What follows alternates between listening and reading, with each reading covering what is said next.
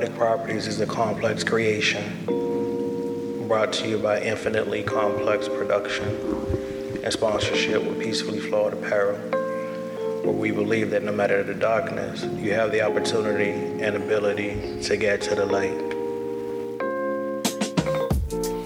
Thank you for tuning in to the Poetic Property Podcast. I am your host, Complex the Poet, father, author, and entrepreneur.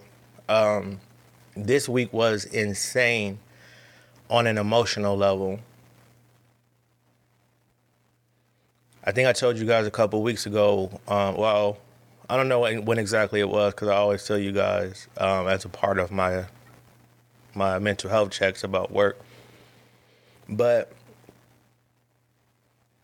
last week or the week before, um, like it was it was like I was at my wits end because someone decided that they wanted to, in an attempt to cover for themselves, wanted to make up this craziness about me, um, put in an entire email and sent it to, you know, everybody that they could to make it seem like I wasn't doing what I'm supposed to be doing.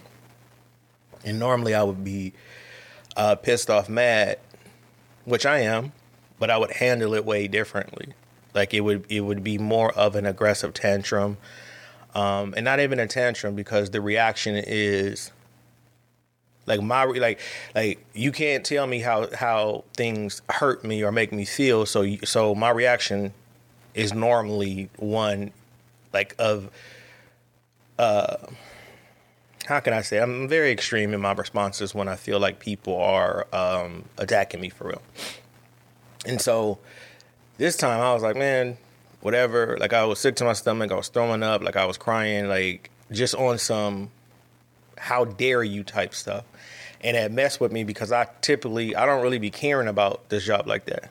But for it to invoke um, that level of emotion, like I had to really kind of pay attention to to what it was. And for me, it's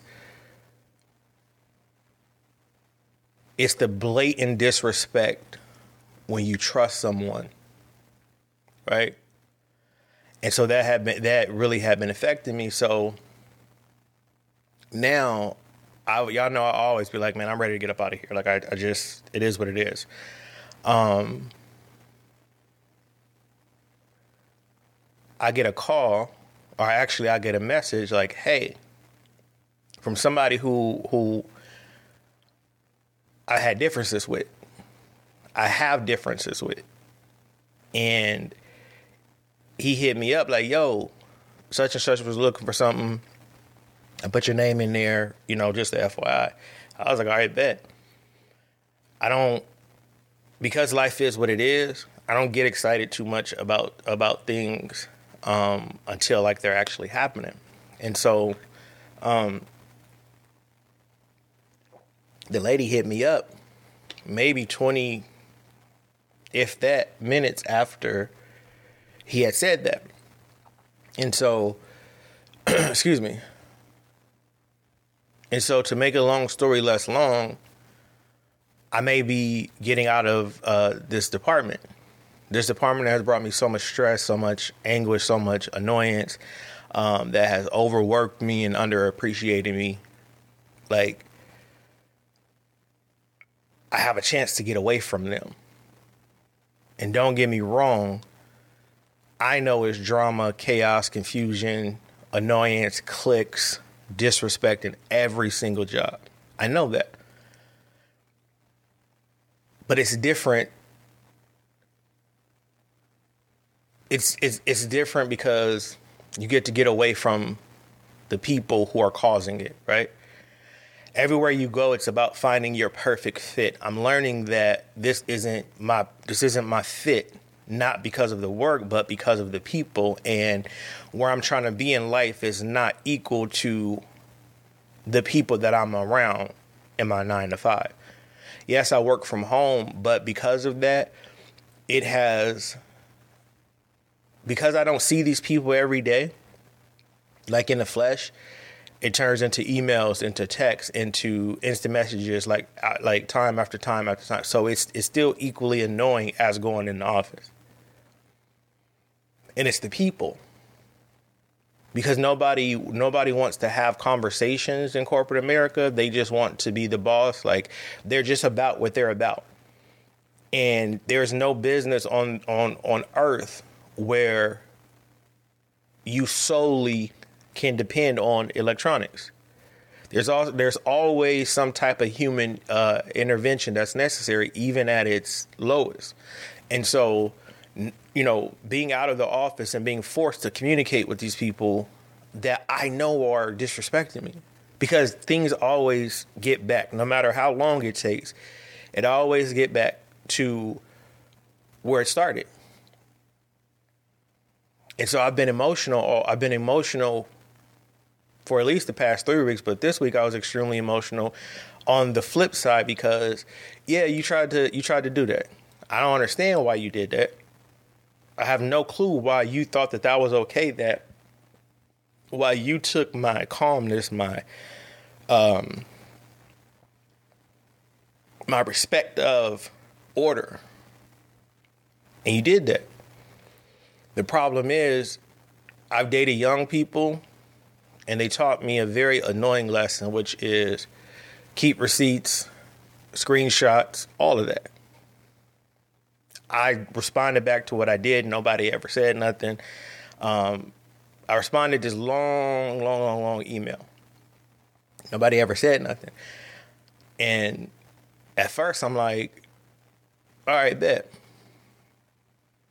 It's just another day in corporate America. There's a complaint. Um, I'm letting you know that I see the discrimination that you that you are uh, that you are putting towards me. I see it. I see the retaliation. I see it. And then boom, a job offer comes. And then boom, the street saying that the lady that lied on me to this other person, like the lady lied on me to someone, and then that someone lied on her to to her people.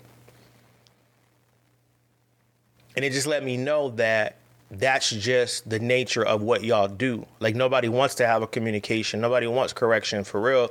Um, everybody is just in the business of not being wrong. Like not hold. They don't want to hold the potato, even if it belongs to them. Right? Everything is hot potato, and so that was affecting me as a human being because I'm like, all right, I get it this is corporate America, and you have things that you have to do, but it's it, like we have to start using some type of logic, and I have to get your attention how I could get it. And nobody understands that. Everything just they just want everything to be a corrective action. There's no real um there's no real time. Hey, why did you do that? Like what what's going on? Like we don't have meetings about any of that. Like we have a a, a, a group meeting. If I want a one on one meeting, I got to call the meeting. The problem with one on one meetings though is that it makes it as if you are the only one going through the issue. Because I'm a listener, people tell me a lot. And I hear a lot of complaints about this. I hear a lot of complaints about that. But when it's time to speak up, no one does. And then when I speak up, they piggyback off of what I'm saying. And then it turns into the angry black man started ruckus in a meeting, and that's how I'm looked at. So a lot of times I don't I don't say how I feel for real. A lot of times I don't speak up in the meetings. A lot of times I don't I don't do any of that because I know how it looks. There is and there there are things that are very important to me in regards to my employment, and I do. When I speak, I speak. When I don't, I don't. But every time I do, or the reason why it's limited is because every time I do, there's some type of issue after the fact that wasn't an issue before I said whatever I said. So I'm excited about the opportunity to be able to move to a completely different portion of the company, a completely different. I don't have to deal with these people um, I can try to build new relationships. I can try to set the tone up front of, hey, we have to be able to have conversations. Like, because if I if I done all that I can, and I'm trying to get assistance, but you keep telling me no, there's more to do. We have to have a conversation because I need to know what the more is, because I don't I don't I don't know that. Like if I'm given, because I only I, I only know the techniques that I have. I work in an environment to where they don't want to really share information. They just again, everybody just wants to be the person who did it right. Everybody wants to be the person who who can point out everybody's wrongs, and you build that reputation. And then when someone goes at you, because you've already built this reputation of being the snitch, they're they're not gonna believe a regular person like, hey, well, that person is doing that, and I don't work for that. I'm not here to say you did this wrong, you did that wrong. Also, I'm very petty. I know exactly who is telling what and what they're telling. And for me, I was like, all right, bet. Y'all keep telling me to point things out. Y'all keep saying this. Y'all keep telling me to snitch. I don't, that's not the environment that I want to live on. But because it's it's affecting me mentally because it's affecting my emotions because it's affecting everything about my day now i got to be top tier snitch. Because i work the i like my work assignment is the the last resort right? So after me it starts going to um it start going to legal it start going to other analysts like vps stuff like that right? And so i see everything that led up to it so I just started, hey, what's that? Hey, what's that? Hey, and these are people who who been bothering me for years, and I've been seeing this stuff for years. Nobody ever says nothing.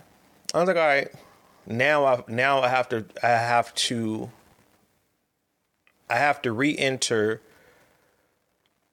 the baby brother, the youngest child syndrome I have to bring that back, and now I'm snitching on everything.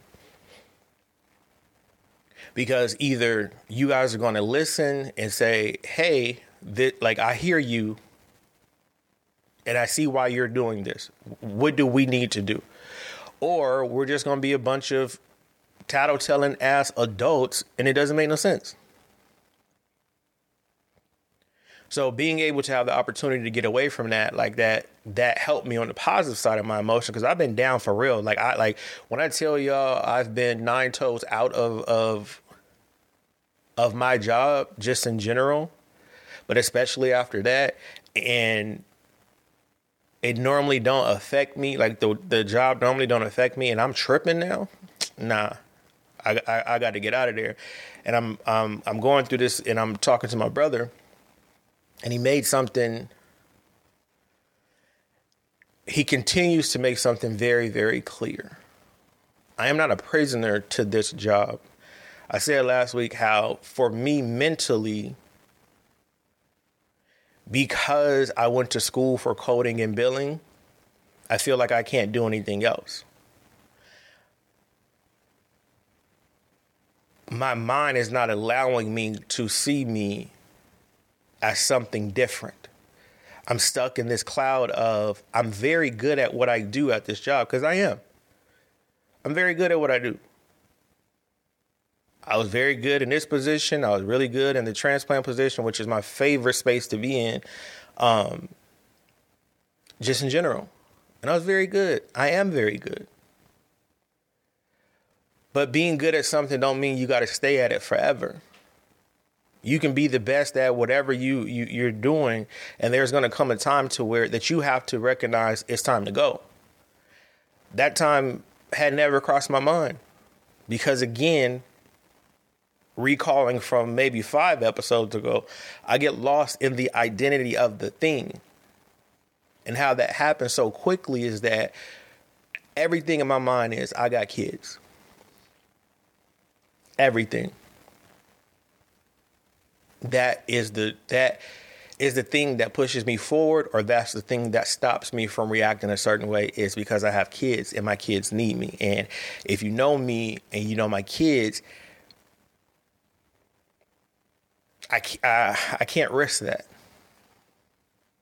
My kids are me and my me and my sons are very very much so Siamese. Very much so connected. We have our moments like every other uh, father son type situation. But when I tell you that it's an immediate as soon as they see me, like it's an immediate Voltron type vibe of that, that, that, that. So just from their actions, I know if I react in a way and they have to lose me for any amount of time or forever, it's not gonna be good. And I think about that. And so I'm telling my brother, like, bro, I don't understand. I don't understand how people could be this way, you know, especially in a professional setting. And, you know, there's nothing that I, there's nothing that we can do. And so I'm stressing because inflation's going on. They're they're mentioning recession. Um, my job could care less about cost of living. The owner of the property could care less about cost of living. Like everywhere I turn around, it's something that is chaos.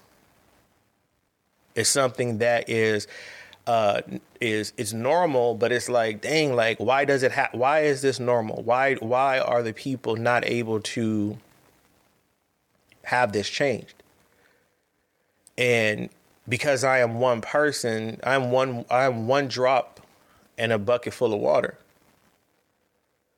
So I feel like I'm screaming to the air for nothing. And then you you I don't want to harsh no one's mellow, like just because I feel how I feel.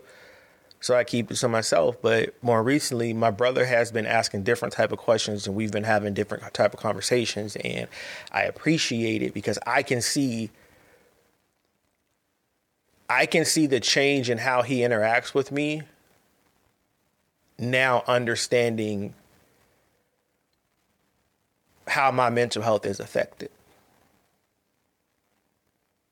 It's certain words that he doesn't use anymore, certain phrases he doesn't use anymore, or so far that we're talking. I don't know if it's a conscious effort or or the universe just aligning, knowing I need my brother. And like I keep saying, depression doesn't know that he's my brother. Depression doesn't know that my friends are my friends. Depression doesn't know my kids are my kids. So they could trigger me without knowing, and I could feel a way without them knowing. And so what that leads that that leads even if it's not um even if it's not nothing crazy, right? It could it could be something simple. It could be something real simple that'll trigger me and then I'll be like all right, like my body will shut down. My mind will shut down. Um, I'll lose words and I'm just like, all right, I, I don't I don't want to do that. And again, it's not to this is not an attempt to make people walk on eggshells around me. It's just an understanding of how my mind reacts to certain things. Um, because I'm so vulnerable right now, the triggers are they're they're hair triggers, and some of them don't need to be, but they are, and it it just happens that way. But one thing about me is that I'm not I don't I don't lash out like I, I just don't, and so noticing that with my brother helped me because he is very straightforward. He is very um, how I tell y'all mentally, like sometimes I just I say what I say, not in a mean way, and not um, and no matter what the response is, it just won't change. My brother is like that. My brother is a, a dominant, uh, a, a dominant person. My brother is very intelligent, um, and he's very much family oriented. And so, if there's lack in any of us, my parents or our siblings, like, and and he's involved, he's going to help you get there. It's just you having to understand um, who he is, and I've always understood that.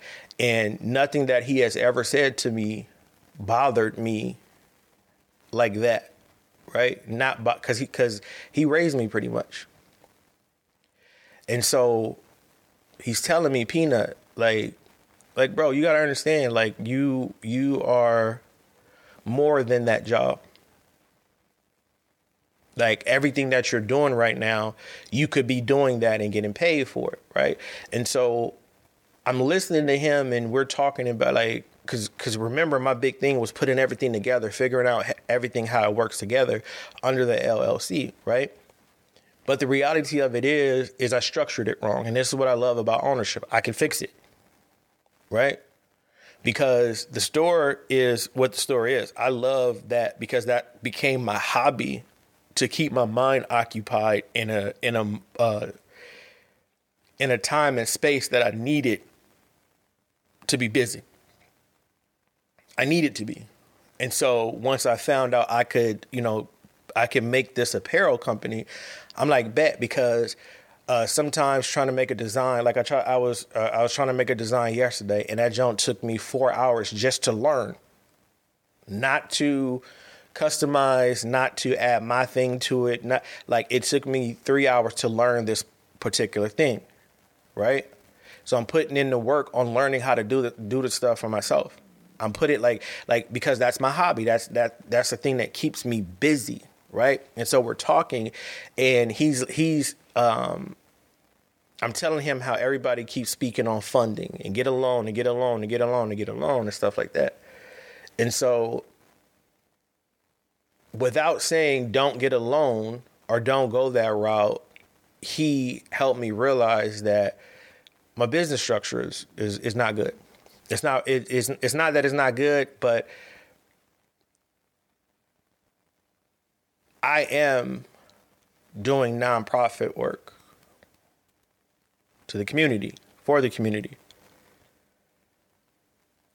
There is a strong chance that I've mentored a lot of these kids that are uh, out here and just called it, hey, what's up? As many like I've been like I've been doing mentorship for I'm 40. I've been doing mentorship for 20 years without realizing that I'm that it's community work. Me getting on here and and uh, advocating that's community work. Me getting on Hill Avenue, advocating and, and giving up uh, tips of what I do to get through and, and communicating with you all. That's um, nonprofit work. See, I got caught up in the idea of the apparel being a big thing. And though I do want the apparel to be a thing uh, that gives tangible connection to the nonprofit work, that's secondary to the podcast. That's secondary to our, or tertiary to the po- uh, to the poetry. Right? He keep telling me, bro, you were in the human being business that other stuff will come if you build the correct relationships. And I realized I'm trying to get the right now, right?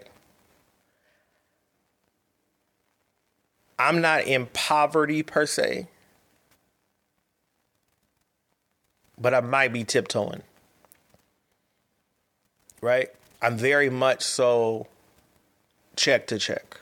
I'm very much so.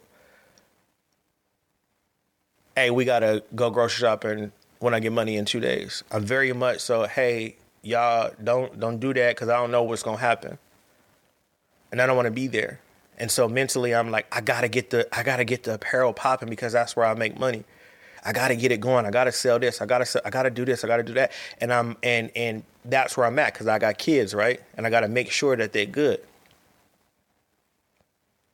But the way that I structure the business it's to take me, it, it, it's to take me more time to get an apparel brand off than it is for me to get the word to you. Hey, these podcasts is for us. This is me advocating for us. Put me in any room with anybody. I like I, I we can get it done because I'm trying to build something. I'm I'm I'm trying to build not even necessarily a network. I'm just I'm trying to build a community of healers. And if you've never been through nothing and you've never had to heal, I can't deal with you on this. So my mind is like we need a group of people who are who have either healed through something or who are healing through something. And we need to put our heads together and come up with a way for us to stick together without ego. I don't want your ideas. I don't want you taking my ideas. I don't want like we have to figure out how to how to do that. And my brother's helping me realize like like bro, it's like what you're doing is bigger than than the apparel. What you're trying to accomplish is bigger than that. And in so many words, it's just like it's so encouraging to to it's so encouraging to hear that what you are doing is helping whether it's one person, two person, or two people, whether it's your sibling, whether it's your friend, and stuff like that. Because other people talk to me outside of my brother um, about the podcast. They offer tips and stuff like that. But my goal is to talk about the content of the podcast. Is it helping you? Is it not? Uh, what do you think I should should add? Like, is there a segment that you feel like I'm missing out on? Right? because I change in real time. I'm all I'm, I'm getting better with with each episode of how I deliver the information, what I'm willing to uh, cover in in, uh, in the information, because I want you guys not only to see me in real time healing, but I want to offer tidbits to help you. I want I want you to be able to listen and understand that, like, I'm I am by no um, by no means a guru at healing. I'm just a person who is healing and still feel how bad it hurt and I feel like oh no like there's people out here like this they could they could be on the edge of something that we don't want them to be on the edge of. And so I do this.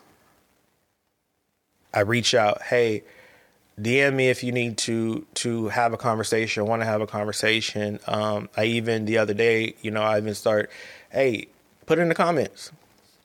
Don't be afraid. Like we we here to heal. Like this is a for me, for me, and and how I would love to structure it. it this is a judgment free zone. I wouldn't let anybody disrespect your feelings, your what you're going through, because I wouldn't let them disrespect mine. And if I am if I am trying to be a leader and create this community, you best believe I'm gonna have your back. And I think this is this is the most important thing for me as well is that we all want somebody to have our back, especially when we feel like we feel, right? When we're going through these uh, depressive states, when we're having these mental health attacks and, and it's going bad for us, we want somebody to be able to just understand, like, hey, it's bad. It's this lady Emily that I follow on on Twitter. And it's days that she'll post, man, I haven't been able to get in the shower for like three days. It'll be days that she'll she'll post, I haven't been able to get out of uh, get out of bed. Um, and then it'll be days like you know it'll be days to where somebody be like man you got this. Come on get up. You you can do this. I'm right here with you. And seeing that and then seeing the days that emily has good days to where she could just talk about her cat or talk about her music or whatever that's what i'm here for.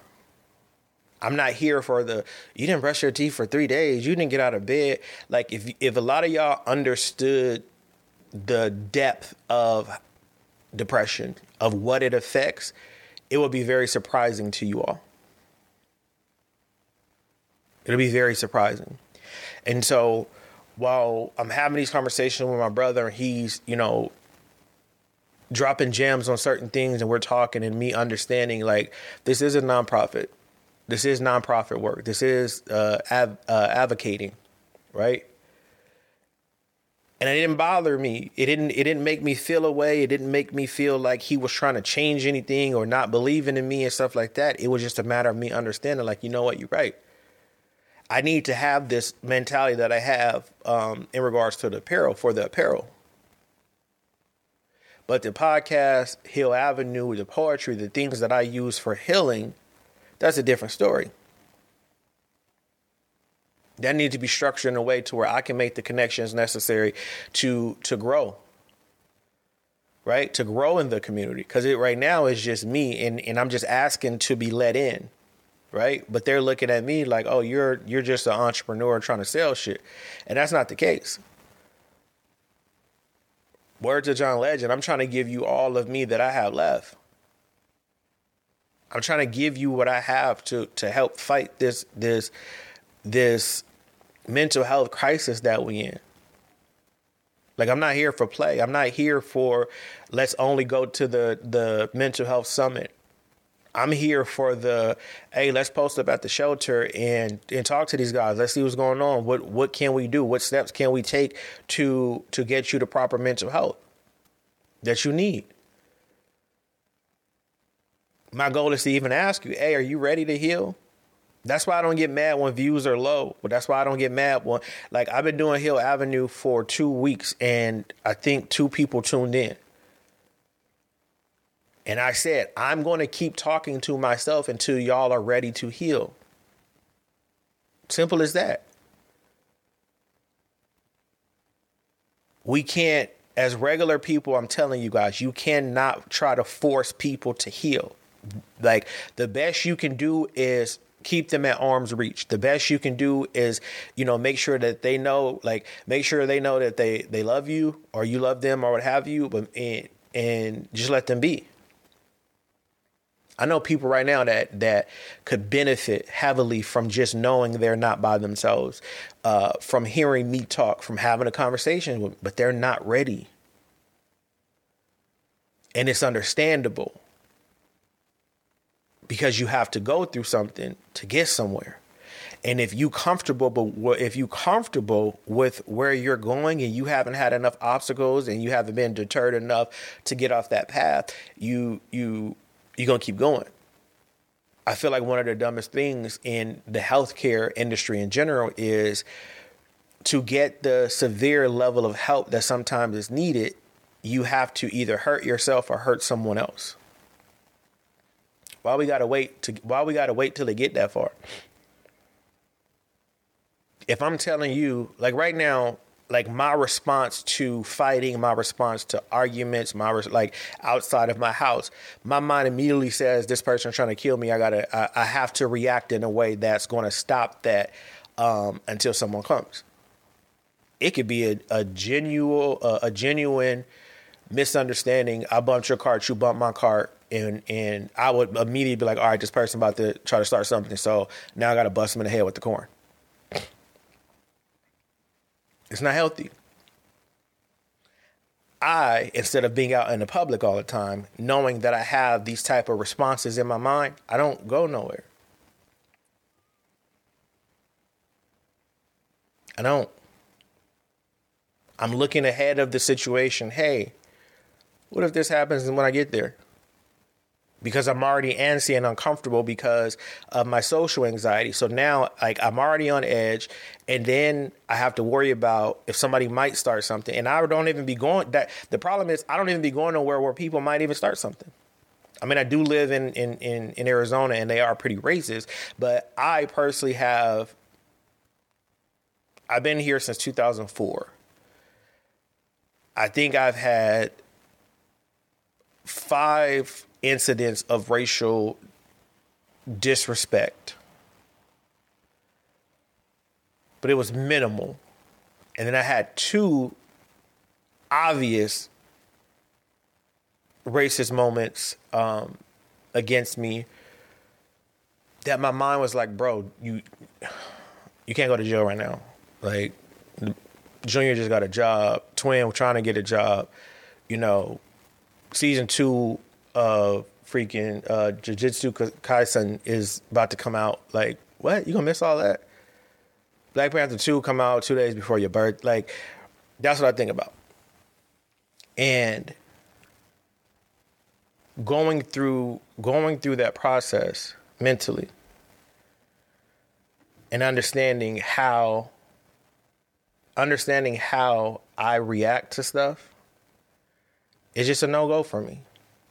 It, it just it just really is. So this week was this week. You know, both both good, both bad. You know, um, I don't feel leveled out. Like yesterday, I tried to start. I, yesterday, I went to record the pod, and the energy just wasn't there. I just felt like blah, just kind of thinking about, you know, what we were, what I was going to discuss in this session, and like for whatever reason, it's two battles that I've been fighting this week, and it's dealing with the emotions of how the people at this job treated me. And I again, I know somebody's probably listening to this like this is this is regular, this this corporate America, and I get that. I never had that experience to where I am in full communication with someone, and they are telling me one thing in my face, and then behind closed door, they're they're trying to tear me down. I'm not saying it never happened in my real in, in my real life, but it never got back to me it never got back to me in a way that it still affected me. By the time people start talking about me in my personal life, I already been done. You see what I'm saying? That's the difference. Like like once I hear such and such said this about you, I'm already been done. I don't all right, cool. I was there. But I have to deal with you in real time every day.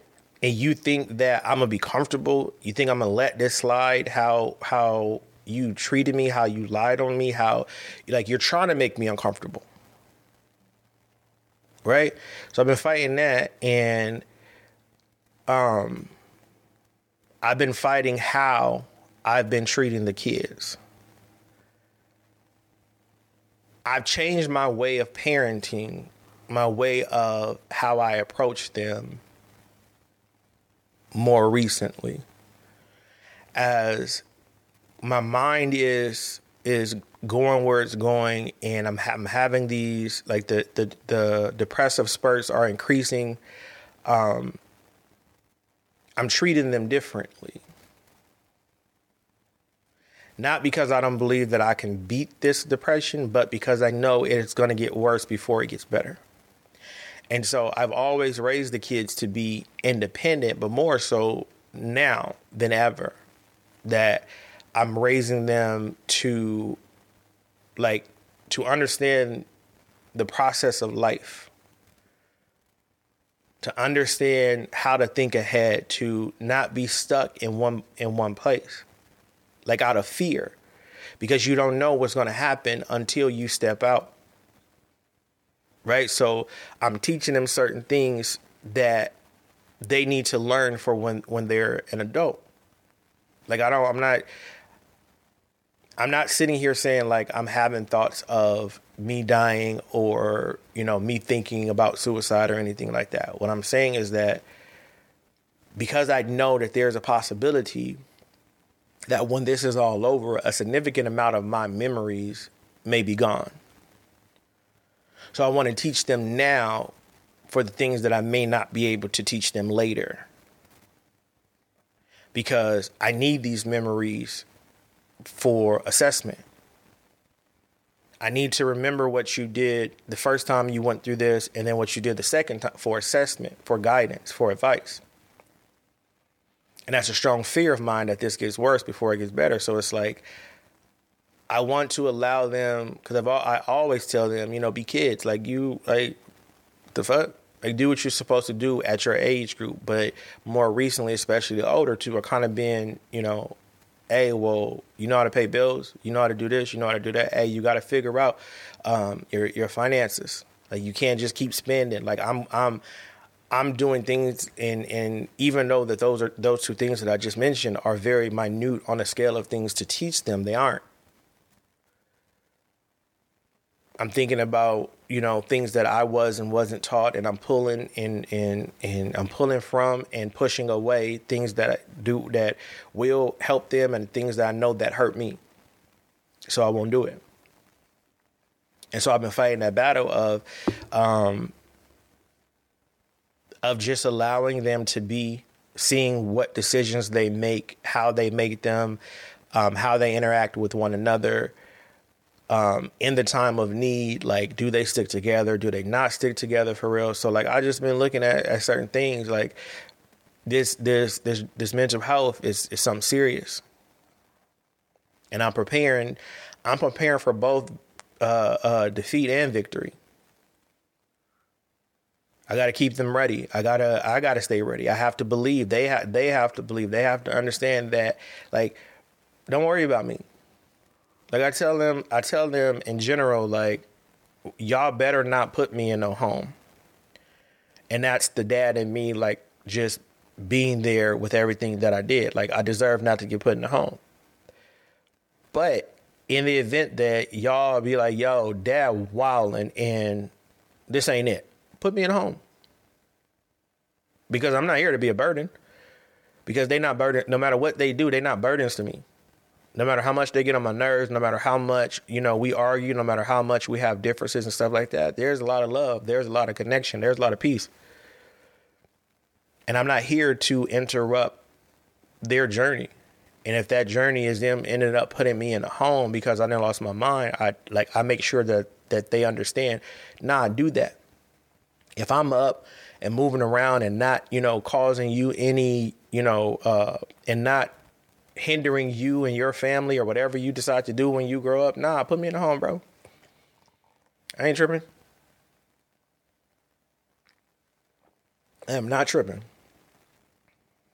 And so they laugh about that. We all laugh about it, but I'm so serious. I'm so serious because I need them to be better than me. I need them to um, move in a way that's centered around who they want to be, around who how they want their family to to operate. I want them to be the uh, the tone setters of their lives and not them living off of what I told them, what their mother may have told them, their uncle, um, their aunties, their grandparents. I want them to be independent and allow their experiences to make them who they are. Being in a space, being in the space that I'm in now, though, it helps me a lot. it helps me a lot because when I am so focused, when I am so focused on defending myself, right? And so in my mind, everything is chaotic. Every uh, everything is like um, bouncing off the inside of my my brain. Like every thought, like the memories that that do decide to stay, um, and sometimes it be pieces of memories. Like it's so much chaos in there. It's so like from the time I wake up to the time I go to sleep. But when you are at a certain level of imbalance, when you're at a certain level of emotional distress and discomfort, you'll be able to find that little piece of peace because it'll stand out. It'll stand out because it'll be the one thing that's calm. It'll be the one thing that's that's that's bright. It'll be the one thing that's moving at a normal pace while everything else is sprinting back and forth, doing suicides, back and forth. That little piece of peace is just floating. Now, you reach in that little piece and grabbing hold of it is a different story because it's difficult. It's difficult to see the peace and all the chaos and all the hurt and all the confusion. It's difficult, but it's there. And so, and they uh, being able to have that moment of, all right, I got to figure out how to get to that point because I'm being affected physically from stress. I'm being affected physically from the emotions that I'm dealing with. I'm affected physically.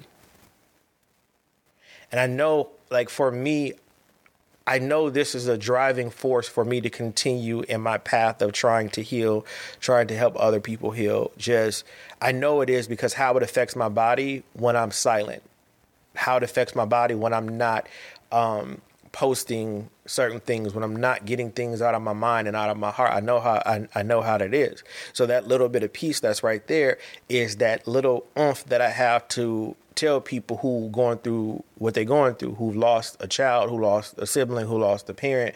Hey, stay strong. I know it hurts. I know it does. I'm not gonna lie and say, you know, with time it, it gets better because it doesn't. But what I can tell you is I can give you a high five, a hug, a honey bun, um, if you need it. I'm hurt too. We can hurt, we we can we can hurt and heal together. Like I want I'm I'm so much about, you know, wanting to help the people. You know, the difference is now I want to help myself too. I want to help. I, I want to help myself and everybody. I don't want to just help other people. I don't want to sit here crying, going through what I'm going through in silence, and then get on here and act like, "Hey, well, studies show." Da da da da da. No, no, no, no. Studies show, and I show. Because I'm, if I said it on here, I'm trying it.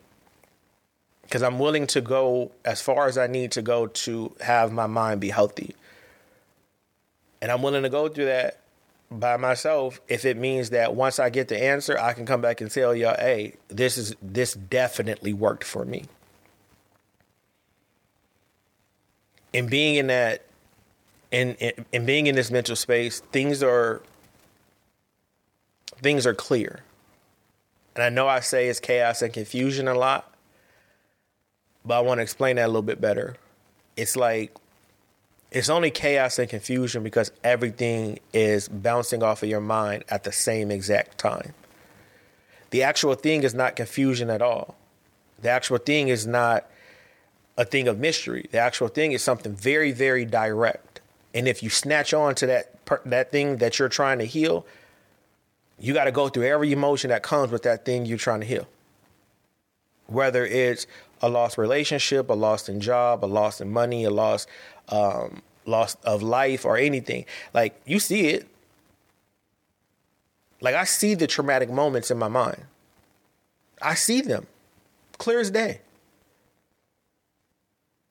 But grabbing a hold of them and being being prepared to grab a hold of them and open up that wound so that you can heal is where the problem lies. That's why I say I, have learned that you'll never be healed but you'll be healing forever. Because it's the matter of the strength that you have to attack that that trauma, to break that trauma down, that you have to do it. A lot of us, it takes us it takes us a while. We grow up in this world where um, we got to hide everything from everybody. We can't be this way, right? We can't be we can't be telling uh, the truth we can't be saying we hurt. We can't be saying we're emotional. We can't say any of that. We can't do any of that because that's the devil. Right? The de- like like the, the devil's a lie. The devil's doing all this stuff to us. So we can't tell we can't say it out loud because we're speaking it to an existence. But it's like, nah, if I don't say it out loud, how am I gonna get hope?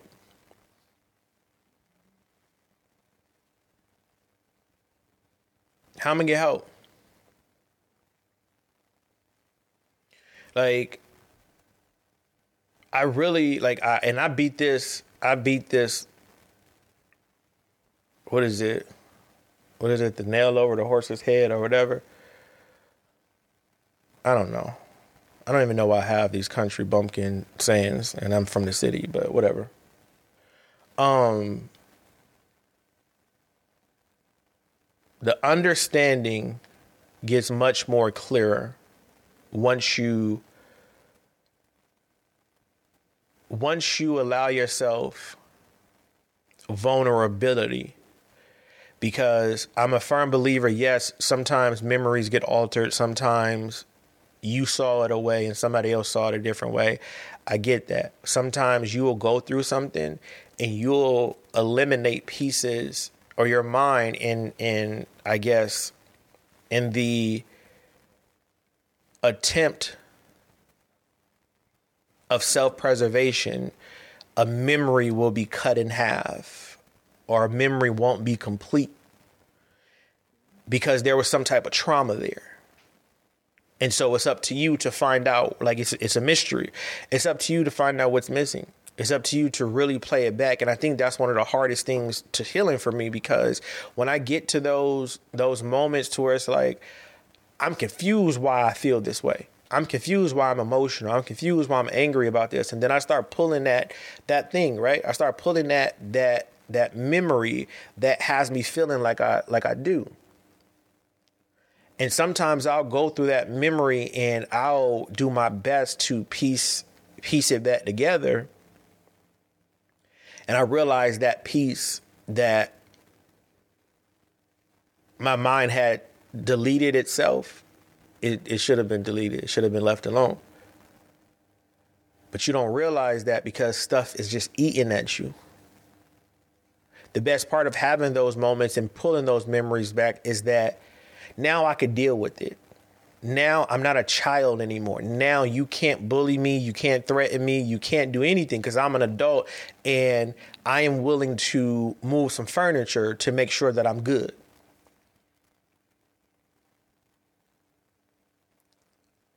Even though these these wounds are old, even though this trauma sometimes is old, it still happened and you still dealing with these people today.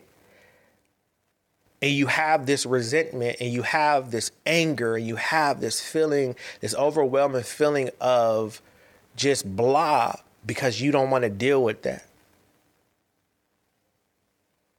Because you don't want to bring that to that person's face. Hey, why did you do that to me when I was younger?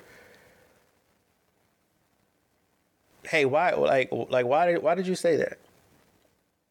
And I'm talking people you still dealing with today, not people like I, like for like people who you're not dealing with. Good, fuck that memory and that trauma. Break it down. You was there um, to the best of your ability to figure out if it's even worth being moody over or not. And then once you decide if you don't want to care no more about it, every time that thought comes to your mind, without aggression, without malice, I don't care. I don't care how many times you have to do it.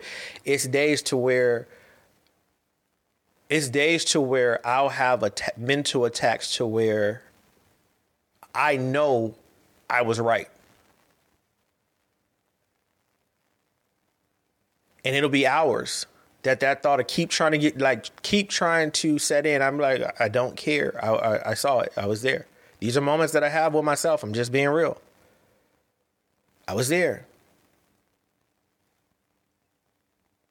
I don't know what's more difficult you dealing with the person who offended you or did you wrong or whatever are you dealing with yourself for for allowing it to happen for the amount of time that it did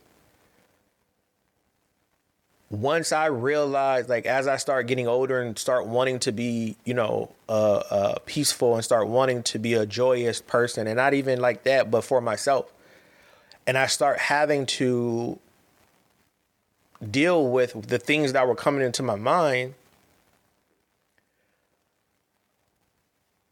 I made sure that I'm always looking for my fault. Always no matter what the situation was, no matter if I know for a fact that I was right, uh, I looked for my fault. Because you can be right and be at fault at the same time. Right? And so, what I mean by looking for my fault is what did I do different? What did I say what type of body language might I have had to make you feel like it was this type of situation?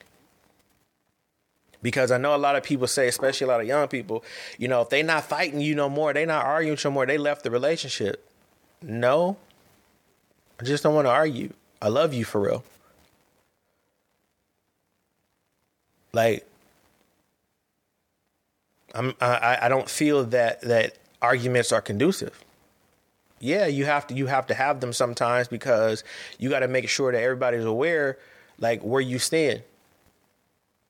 And sometimes people don't know how to quit. But even in that, you got to find your fault. Being in the space that I'm in, I'm, I'm I'm able to to find my fault.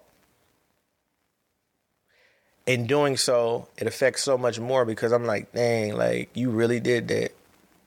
Like you really did that to me. Out of everything that I was willing to go through, you did that to me.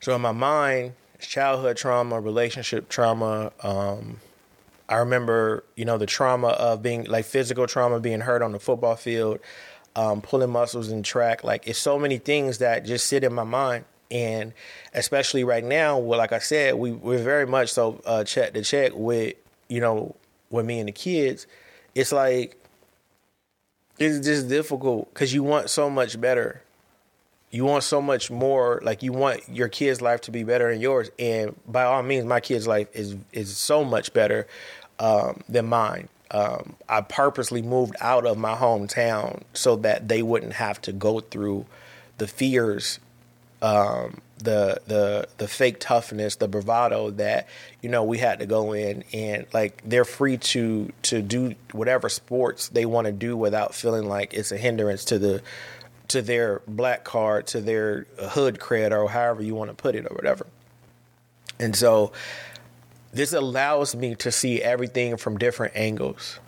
It's like on um it's like on Minority was a Minority Report, and they could switch around and look at the entire room of you know what you possibly about to do, or who you possibly about to murder and stuff like that.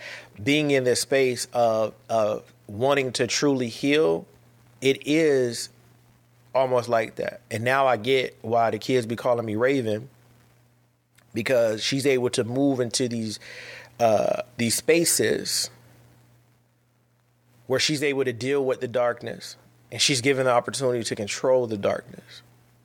Right? And so being able to look and and and picture an argument and picture a situation that you know should have shouldn't have been being able to do that for myself is therapeutic me in my mind watching these moments and memories that either hurt or helped me right being able to be there and pull at that thing because it's trying to get to me it it's it's funny because the thoughts it's like uh it's like playing tag. It's like the memory tags me and then it just runs away. And now I'm chasing it because I like now I like I want to I want that one over with. I want to fight that one right there. And so now I'm running to catch it and it's bouncing. I'm running to catch that memory because I need to fix it so it gets exhausting. The memory comes, the memory goes. You try to go after the memory. The, the memory attacks you and sets you still in your tracks, and now you have to process it.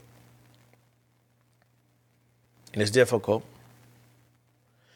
Through all this, I learned though, and this is this is the biggest part of why I isolate. Um, in trying to to vent, right? in trying to vent, people, instead of listening to what you are venting about, because I'm very much a venter, but while I'm venting, or some people say complaining, I'm like literally in real time trying to find a solution. Like literally, like I I could be on the phone with somebody. I could even post like I'm having such a fucked up day, but literally, I'm walking the trail, or literally, you know, I'm doing something that is trying to actively turn that day around. I'm a firm believer in venting. The problem with that, and I said this many, many, many, many, many podcasts ago. The problem that I have with venting is with the people that I have vented to throughout my life. It has never been a situation where I could say, and I use this all the time, I could say, yo, this cat jumped over the car and it was crazy. And they'll be like, well, "You lying? Ain't, there ain't no way a cat jumped over jumped over a car, right?" But then when I when I'm animated, yo, I was walking down the street, saw this black cat and this tabby cat. They were scrapping or whatever, and something was about to go down. That cat jumped up on on that car, and the other cat jumped over the car trying to get him. And everybody's like, "What?" I lived my whole life like that. So without animation, without a story, it goes unheard. it gets dismissed. It, it gets dismissed. But when I say this uh, animated, extravagant story to get you to pay attention to what I'm trying to tell you, now I'm extra. I'm extra because you don't understand simplicity in conversation. I'm extra because when I came to, to tell you this was hurting, you was like, no, it's not because I didn't do it that hard. When I tell you, hey, this is too much, and you're like, no, I didn't do enough of it. But when I say, hey, I'll slap everybody in here if somebody don't listen, if somebody don't take heed to what I'm saying, now it's like, whoa, wait, wait, what's going on? Because that is, I don't really be telling people nothing. Because you either get that or you get cut it out with that victim mentality. Cut it out with that victim uh, uh, like you need to be accountable for yourself. You can't keep thinking like this. WebMD says people who have a victim mentality have often suffered through trauma or hard times, but haven't developed a healthier way to cope. As a result, they develop a negative view of life where they feel that they don't have any control over what happens to them. Right. You look, you like, like before you start saying people have victim mentality, look at the trauma that they've been through in their life. Like for me, I like I'm 50-50 on this. I'm 50-50 on this. The reason being is because I get it. Nobody's trying to hear you talk about the, the, the bad things that happen in your life or whatever. But if you don't ask that person, like, is this happening in real time? Like, I have a valid reason to complain. I have a valid reason to feel like I don't have control over what happens in real time. But because if I tell you everything that's happening, you're going to be like, mm, that's you. You need to think about this differently. You need to think about that differently. And it's like, how about people need to stop abusing? How about that?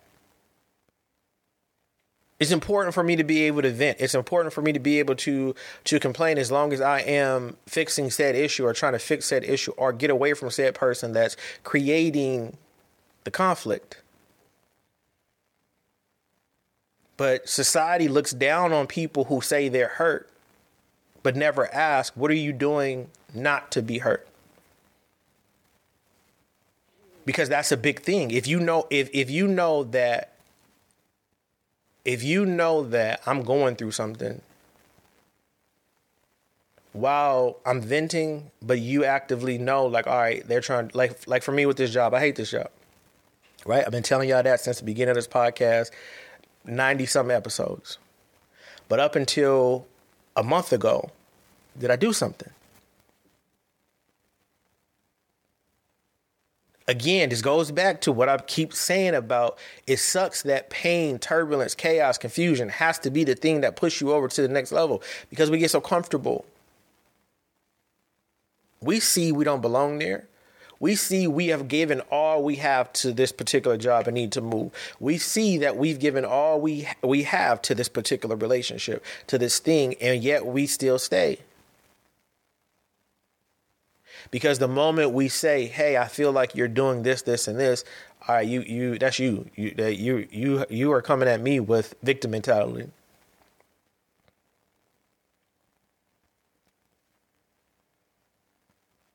Relationships are back and forth. Neither should be abusing at all. But if there's going to be any type of abuse, it needs to be both ways. And I'm only saying this because that's how life seems to work. One side of the coin says, nah, this is forever. I'm going to let you learn and, and, and figure out what you need to do and how you need to love me. And another side is, I'm going to. I'm going to make you feel like you are the wrong person in the situation, and so I know you love me though, and you're not gonna go nowhere. Um, but I'm I'm gonna do that. A person in real time can be both the victim and the abuser just in case y'all are not aware of that um, of that idea. It's very much possible for a person to be both the abuser and the victim and sometimes not even realize it. And that's why it's important that you advocate for yourself even when you're going through something. I tell my son because he don't he don't talk he don't he don't talk and I, I keep telling him, hey, at some point you're gonna have to be able to advocate for yourself. At some point, you're gonna be in situations where I can't say, hey, he has an emotional disorder. He has ADHD. There's gonna be situ you're an adult. Like unfortunately I thought that it would die out by now. I'm hoping that it, it'll die out, you know, before he gets to to college. But right now it don't look like it is. And so I told him, I can't be the only one advocating for you. You have to be able to express what's going on. You have to be able to, you know, um, acknowledge that you have some issues. Not as a crutch, but just understanding so that you can eventually, because now he don't, I'm responsible for him. So he's just getting guidance right now. He's soaking up game. And I told him, there's going to be a day that you're going to have to like you're going to be in a situation where you're going to have to own up to your behavior in a way that is healthy for everybody.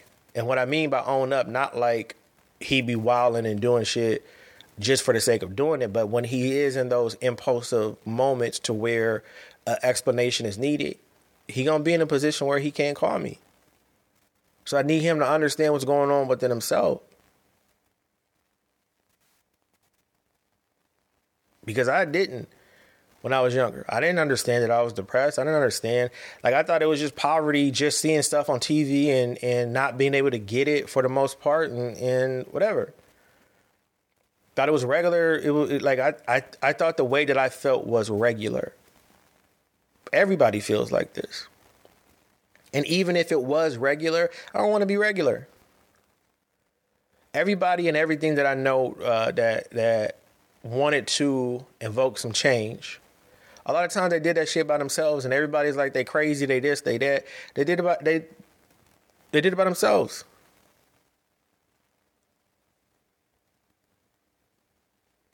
And then people started to say, "Hey, that, that like you you're wilding out. You're you're you're disrespectful. You can't cut people off. You can't go into isolation. You can't do. You can though because I need to." A lot of times we don't want to hurt people's feelings, so we just like, all right, bet I'll listen to the conversation. Stop listening to them fucking conversations. It is doing you harm. There is no one, I'm telling you right now, there is no one that can guide you on earth better than yourself. You know what feels right and what don't feel right. We just scared to say that doesn't feel right. It's so many people walking around free from jail because of the stereotype others have of victim mentality. Is somebody right now being molested? Is somebody right now that has that was molested 20 years ago and still haven't said nothing because the one person that they went to was like, "Nah, you tripping." They wouldn't do that. Keep it in the family. It's a secret. We don't want to tarnish their name. So many people just walking free from jail because the victims are afraid to say anything because everybody keep making it seem like they are wrong.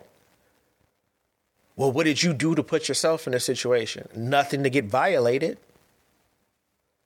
Well, why were you there? Because I thought that this person was a, a peaceful person. I didn't know that this was a slime ball. Right? So it's like when things start, well, you should have you should have knew that before you start dating that person. How, Sway? How? Motherfuckers representatives be top tier. I've been in situations to where like once the the the uh representation uh rep- I've been in situations where the representative of this person, meaning the person they presented prior to being together, was 100% different than the person once the dust settled and now we together together in the trenches. We've all been there. I've been there a lot.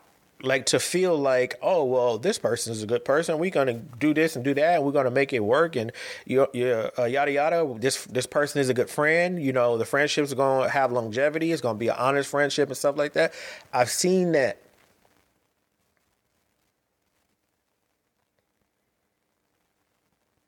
i've seen it. And then it all turns around and goes bad and stuff like that. And it's like now you can't say nothing because like you like for me I, when i'm in a relationship i'm riding and dying on that jump. I, it just is what it is. Been hands put on me been demeaned been disrespected been you know uh, money stolen um, ungratefulness disrespect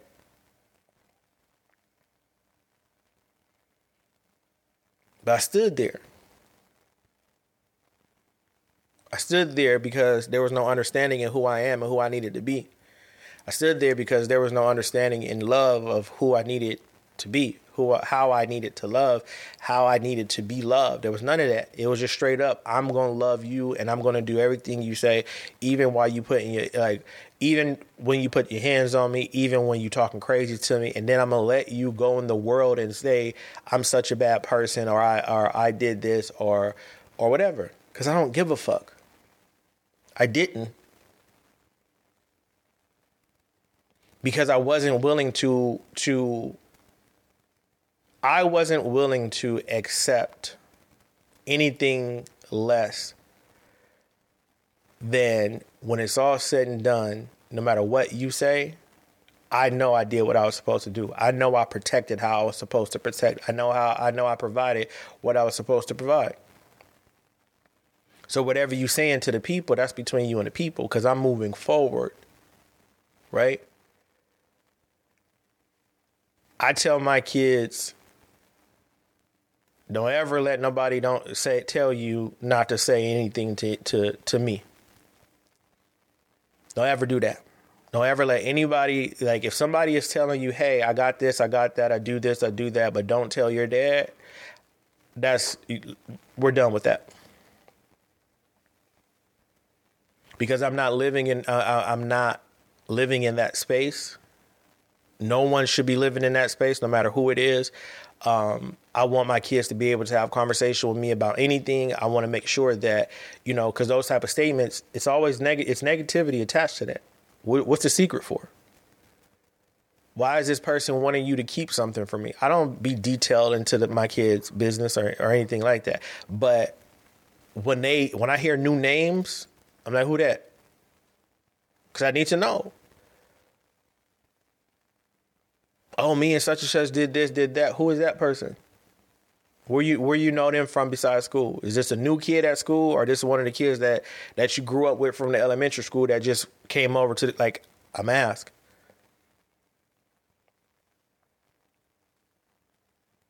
I tell them all the time: say what you feel.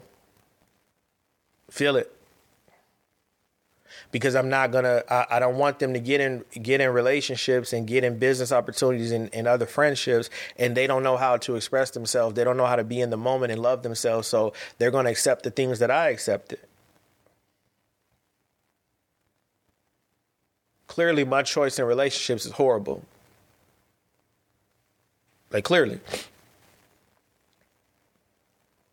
my choice in friendships aren't that they weren't up until this batch of friends. Mine, well, Mac been with me like forever, but as far as new friends go, this is the best batch that I've had in a while. And I'm not even a person who like I don't even be trying to make friends for real because people be acting funny, right? And I learned that it's about learning from your mistakes. So if I go through and I got three bad relationships in a row, that's a me thing. Not that nothing was done, but why do I fucking keep picking you? What is the what the fuck wrong with my assessment skills? I don't care about what you I don't, uh, like at that point I no longer care about what you are doing or what you did. I'm now concerned, hey fam, why you don't see that? Why are you so quick to fall in love before you see that? Because I've been in situations to where I get into a relationship and it start going sour month to in. But I'm like, oh, you're just kind of getting used to each other. We we we we're so different. We had different upbringings. We had this, we had that, and we have to fight that. That's how it is with friendships too. Like uh, in in that in that space of trying to find out who the dominant friend is, it's very uncomfortable. I don't care what y'all say. There's always a dominant friend. That doesn't make them the leader of the group or whatever, but there's always a friend that has a dominant personality. And it's uncomfortable before you get to to to that space. And so on the positive side of quote unquote victim mentality, right? The positive side for me is I could give a fuck what anybody else is saying as it results to the trauma caused in my life and how it affects me today. I could care less. If I'm going to complain, if I'm going to vent, I'm going to in real time be looking for a way to heal. It's nonstop. It's nonstop of me trying to heal, me trying to uh, exert quote unquote forgiveness, ease my mind on whatever situation is. But on the negative side, it's like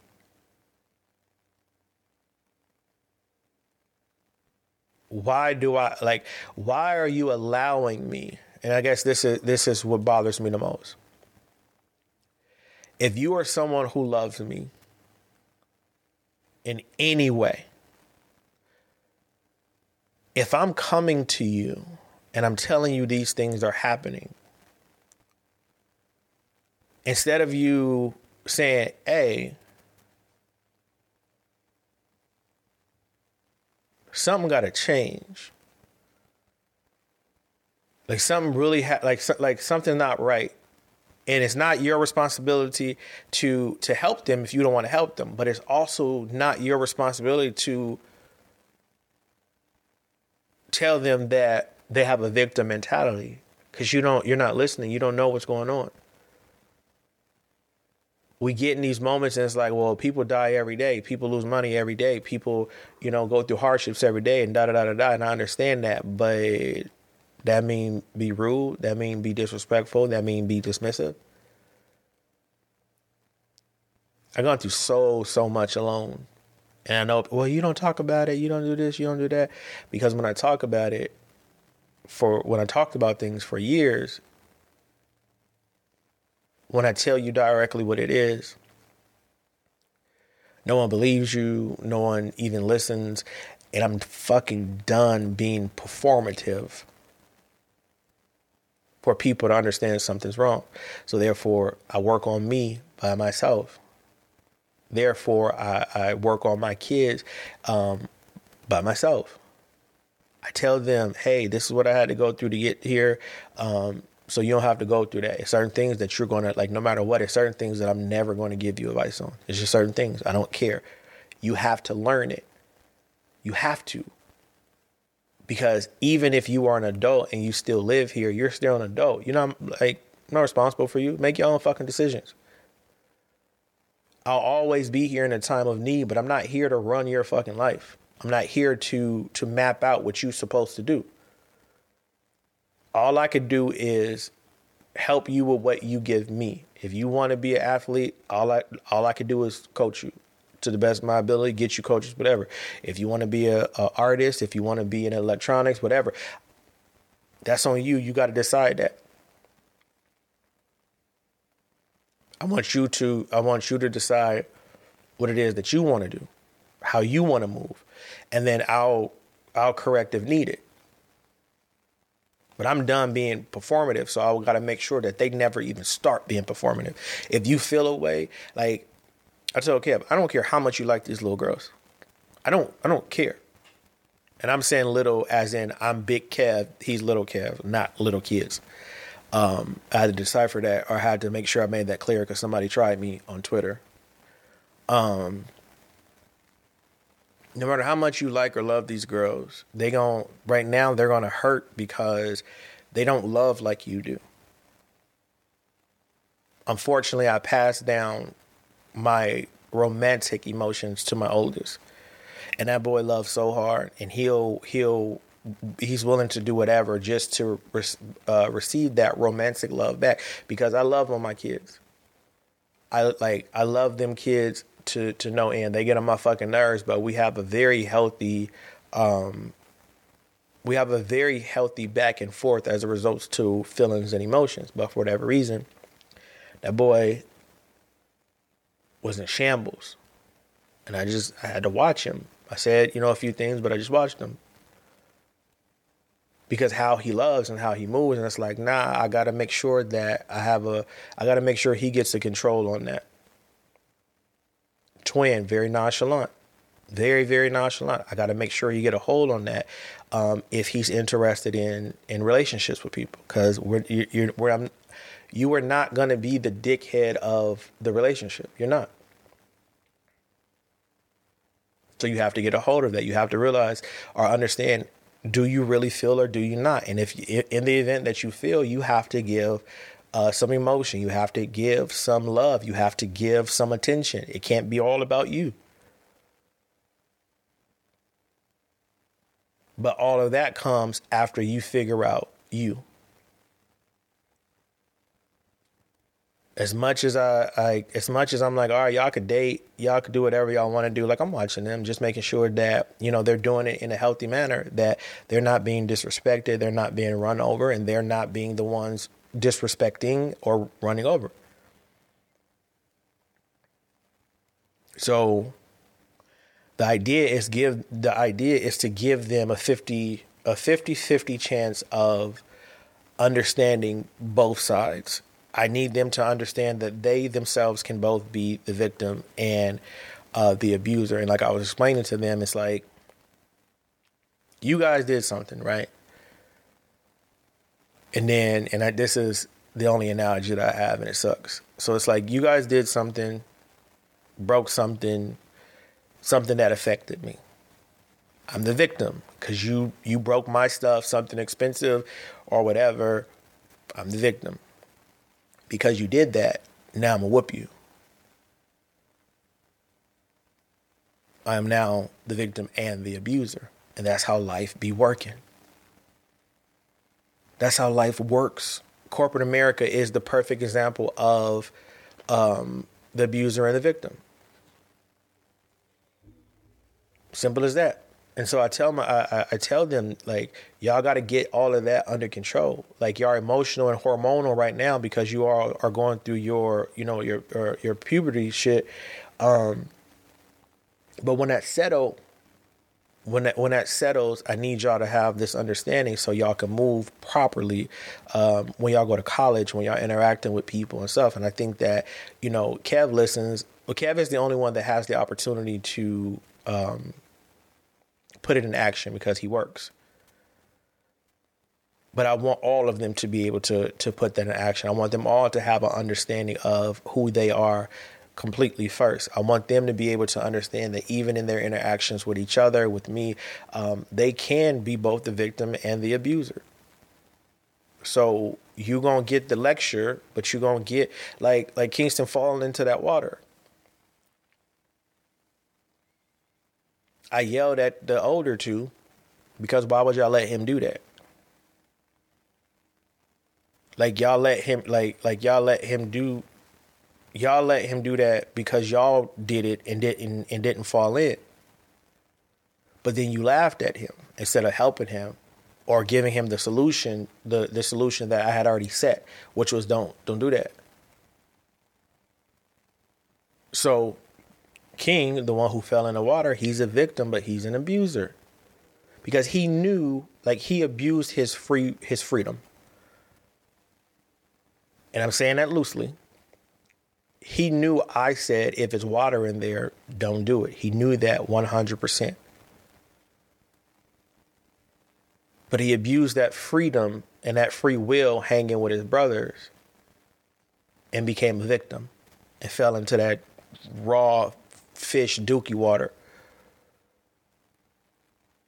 So everything that we do, it's it's a lesson. Everything that we do, everything that I try to teach them, um, it's the good and bad. It's the make sure you are prepared for right now and you are mentally prepared for things to change in the future. It's one thing that I've learned since I've been working is that company's biggest thing is change. And a lot of times they be changing without like and it don't make no sense. It doesn't. Like my company right now be making changes that just don't make no sense. And it's proven every time that it doesn't make no sense when they tell us to go back and reverse what we did. And so our brains, our brain is a waiting room for our thoughts and our actions. There's so much stuff going in our brains. There's so much stuff going on mentally, so much stuff. And it's like, it's just a waiting room. Like, what are you going to choose today? Are you going to choose peace? Are you going to choose violence? Are you going to choose to sleep in? Are you going to choose to get up? Are you going to choose to like like what are you going to do? How are you going to seize your day? When you have too many things in there, um, it gets confusing. It gets hard. It gets overwhelming. It gets uh, chaotic. I sit here and there's so many things that I'm that I'm I'm going to take to the grave.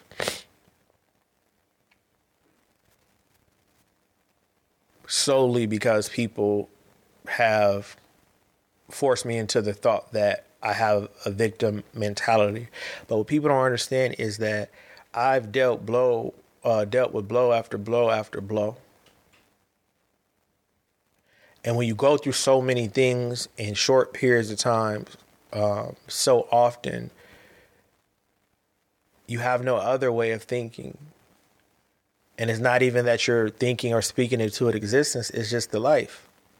That's just what seems to happen when you live life. I don't complain about the things that have happened to me. I don't speak on the things that bother me um, and not speak on them because I do speak on them, but what I'm saying is to other people.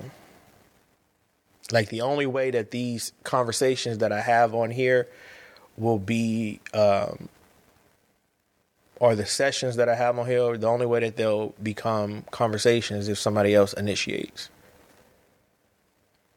I'm here to heal. I'm not here to like, and I'm just being, I'm being honest. I'm doing this for us to heal, not reconnect to the thing that abused us. The goal is to get us healed enough to where we understand what we do and do not deserve. Um, that we are not ashamed of loving too long or holding on too long. Um, that we can correct in ourselves the guilt of letting go too soon. These are things that force us in bad positions. These are things that force us mentally to go through what we, we go through, and it, it creates an unhealthy uh, way of life. It come it be, creates an unhealthy way of thinking. And the bad part is that it always attacks us the person who is trying to break free, the person who is trying to be nice, the person who is trying to create healthy situations. And what happens is that, at least for me, I only have a little bit of nonviolence. Like uh, for real. Like I have I have a a, a little bit of no, nah, I'm not gonna do that. But then I have an extreme level of all right, let's do it. I hope I hope you willing to, or I hope you got your will in order. I hope you told your kids good night. I hope you kissed your partner. And so I teach them to balance the two, or I'm attempting to teach them to balance the two. Like understanding the power you have and how that can come off as abuse, and understanding the vulnerability that you have um, that can turn you into a victim and finding your sweet spot of uh, life uh, experiences, assessment, love, what have you, because it took me a while to understand um, this within myself. And I go back, it's not even like we don't even realize that it's not even really our fault. Like we don't we we we don't we don't pay attention. It's just we live in a world and have lived in a world of suck it up buttercup. And that's insane to me because you you create these mentalities of you create these uh, these mentalities that you have to be tough and everything has to be straightforward and everything has to be right now and everything has to be how I said it when I said it who I said it to. And when you build this this country because they're like oh we not know wussies America's not know wussies like be tough da da da whatever. It's like y'all keep putting up this appearance like this is the greatest place in the world and this is this is how I feel about people outside of the mental health community. It's this suck it up. Everybody goes through stuff. Everybody has issues. It's this idea that people want to be depressed and people want to have mental health issues, and people are not uh, trying to to figure it out but because people like we just care about the shock value i never see anybody ask. Like when i see posts and it's it's evident that someone is going through it or someone is having um an issue i never see no one ask like hey like what do you what do you do to to get through it? Because people are like oh you're going through i seen oh my god. I think I said the other day when it says if I if I lose my fight with depression or whatever, I never see nobody say, "Well, what are you doing? What are you doing to try not to lose your fight?" Like, how are you coping? How are you coping for real? Why why do you feel like this is the thing that's going to make you lose that battle? People just, oh, it's all right. You'll be all right. You'll be good. Ha ha ha. They'll laugh, you know, laugh at the post, whatever. There's so many people that's going to die never having the feeling of being understood, of being heard, of being respected because they didn't make it to this point of understanding that people are shitheads and they'll take control of you as soon as they can, especially if you're suffering from something. They'll take advantage of you as soon as they can. The turmoil that's created is because, like I always say, we were programmed backwards. And I'm saying program on purpose. Because our minds are, are little computers. And if you teach us early enough that we have to share everything. You teach us early enough that we have to be a part of groups, that we have to take breaks when everybody take breaks, that we have to eat lunch at the same time, that we have to get out. Uh, uh, no matter how quick or how slow we finish assignments, we have to um, do this. There's mandated hours. Your kids have to do, do this many hours of school, or they can't graduate it. Like it's all this stuff, and it's just it's brainwashing. We're all brainwashed, good or bad. We all are. Like, and I'm from TV, from music, whatever.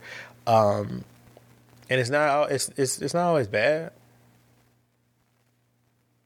It's not always bad, but I feel like it's backwards. I feel like you you are putting me in a position to inherit. And let's just say I think classrooms are 25 right now. Um, you are a, you are forcing me to accept 24 other sets of opinions, emotions, and thoughts before I even am aware of it of my own. You're just throwing me into a routine.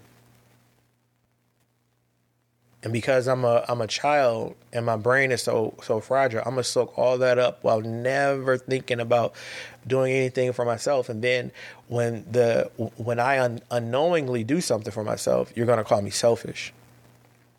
You're gonna tell me that I'm not for the people. You go through your life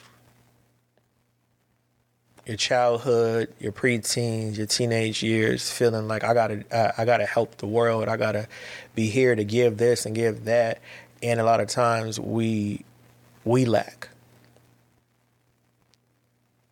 It took me so long to get here, uh, uh, to the to the point of understanding. A, you gotta change your programming. You have to be able to, um, you have to be able to help yourself equally as everybody else. Me realizing that, I'm like, all right, I have to show these kids how to take up for themselves. I have to show these kids how to care for themselves. I have to show these kids how to everything that they be ready to do for other people. I want to see them do it for themselves. For themselves. I learned late. I could have I, I could have had houses ten times over. I could have had cars ten times over. I could very much not be living check to check. But every every ounce of money that I got, like I was looking at my Google Pay, my Apple Pay. I was looking at uh, Cash App and stuff, and I have an issue or had an issue.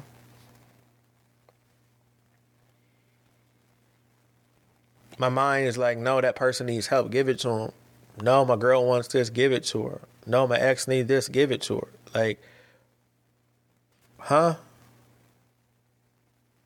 Brother, it's time. Like I'm taking on, I'm taking on your problems because you can't figure it out, and you want me to figure it out. And so I, I, I figure it out to the best of my uh, ability. I make it happen, but I'm left lonely. I'm left bothered. I'm left with no support.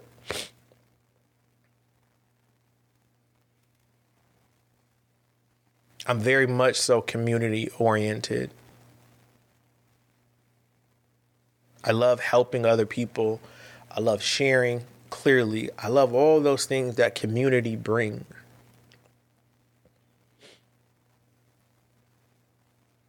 But not at the detriment of losing myself.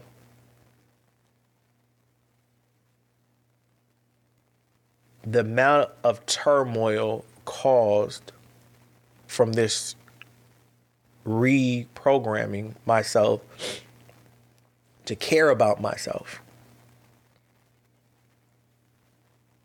To, ca- to simply care about myself in a healthy way, how I need to, to care for myself. It took so long to get here. I'll be 40. I'll be 40 in a couple weeks. And putting myself first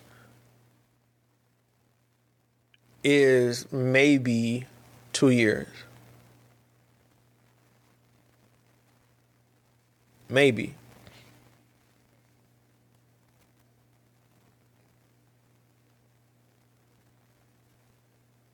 The more that I do for others, the more I do for myself. If I'm not willing to do it for myself, hard no, hard pass. it's so many like it's, it's, it's so many things that I've done to to elevate people. So much help that I've given to elevate people. And in those nights where I'm sitting and I'm and I'm crying and I'm complaining and I'm confused, like how I'm gonna make it out. I need this money to do this. I need this money to do that. Um, how am I gonna gonna do what I need to do? And then I'm reminded again. I'm trying to tell y'all I do not play about accountability and pulling it myself. That's what even made me open up all the apps, like, because I needed to rationalize, or I was looking for a way to rationalize why did I give up all this money. I don't, I like, for the record, I don't care about money. That's not my that's not my thing. I'm more of a um, I mean, of course I want to make sure bills are paid, everybody's happy, like and we're not check to check. I want to I do want that, but as far as like money controlling me, I don't care. I don't really be thinking about it until like right now, like I want my embroidery machine and I'm like, damn, you could have had that. You could have had a whole shop by now. You could have at least four of the machines. And the machines are like six thousand. Plus supplies and materials. But in my mind at the time, every time I was getting money, I felt like somebody else needed it more than me. And I don't know if that's a God complex or a genuine, I just want to help people. Whichever, whatever it was, whatever it is, it's not good for me. And so I stopped. Solely, like, it's crazy because I didn't stop because I felt used. I didn't stop because I felt taken advantage of. I stopped because I'm like, yo, what are you going to do for yourself? It's not just the emotional thing because at first I just was applying that to emotions. Like, I'm just going to alter my emotions to start to try to care about me and yada yada whatever. But then I'm looking at it like it's beyond that. Like I'm a complete being, right? So I can't just focus on uh, mind. I can't just focus on body. I can't just focus on soul. I can't just focus on finances. I can't just focus on sex. I can't just focus on parenting.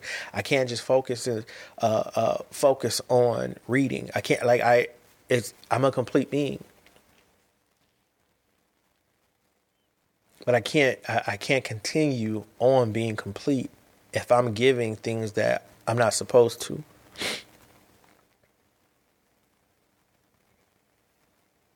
I love people. I love the idea of people. I love the idea of someone feeling proud of who they are simply by doing the things that they are here to do. Simply just living the best life that they can live. And sometimes that's not being a millionaire, gazillionaire. Sometimes that's not traveling the world. Sometimes that's being able to pay your rent. Sometimes that's being able to get a car that you need. Sometimes that's being able to get a purse or get uh, uh, get close. Like it's it's so much more that makes people feel feel complete within themselves or make them feel better within themselves. But we don't get to that point because it's a victim mentality. And so we're afraid to speak about what's really happening.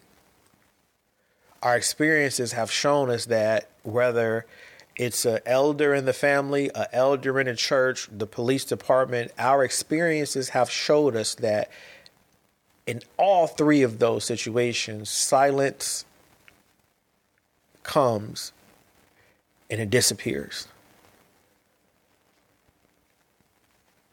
No matter how many times in certain situations, no matter what you say, what you do, who you say it to, they're never going to um, acknowledge that it's real.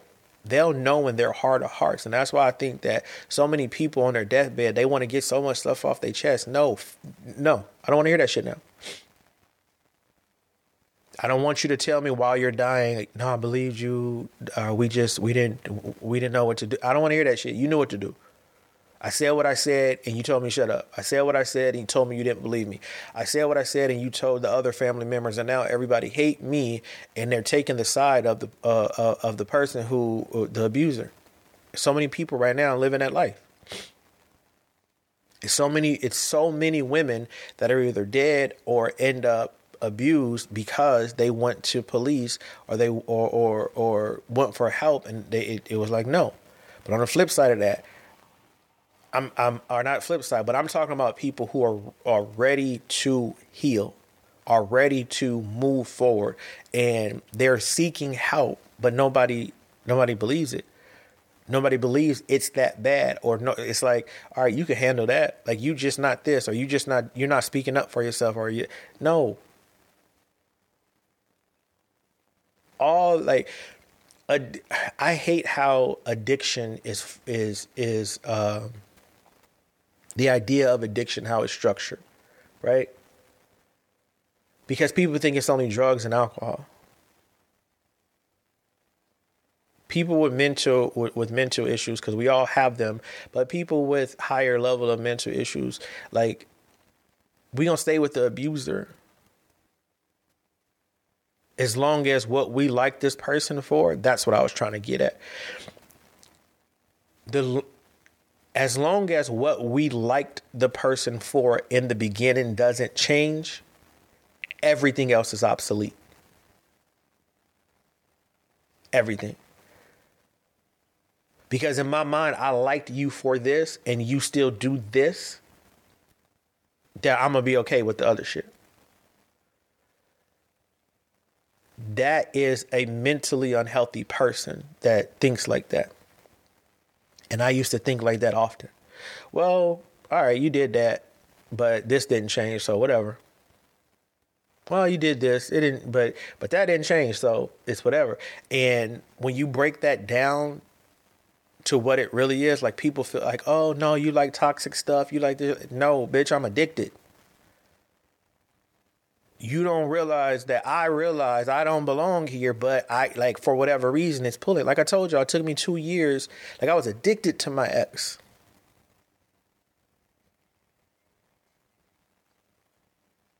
In the midst of wrong, there was nothing she could do wrong.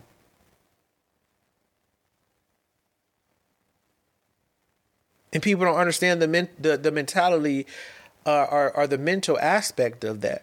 It's not just drugs people are addicted to. People be addicted to love. People be addicted to just uh, company. People be just addicted to wanting someone around in general. But because how it's presented, it's like, oh, you asked for that. You could leave. You could do that. And it's just like, I wish somebody would have had a conversation with me.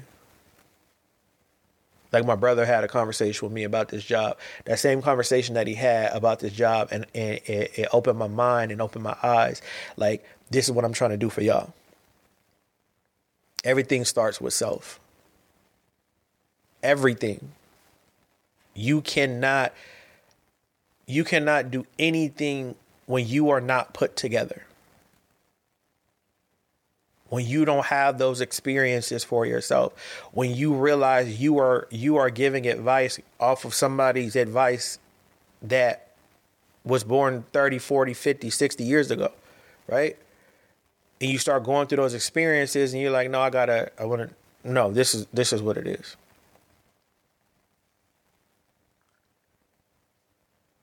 It's imperative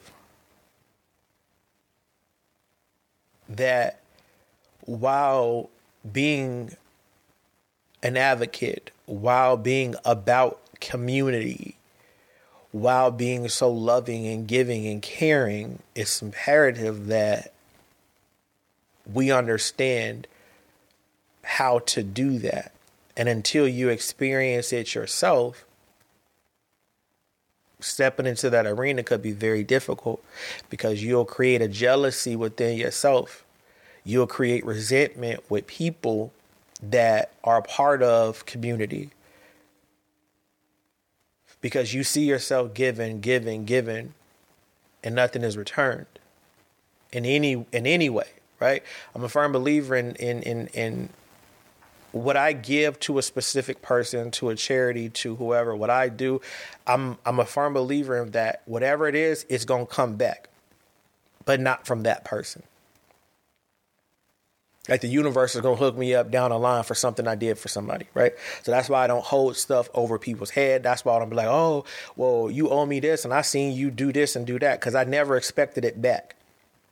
Right? I expect the the the the universe to circle back and be like, oh, I remember you just did such and such, so boom,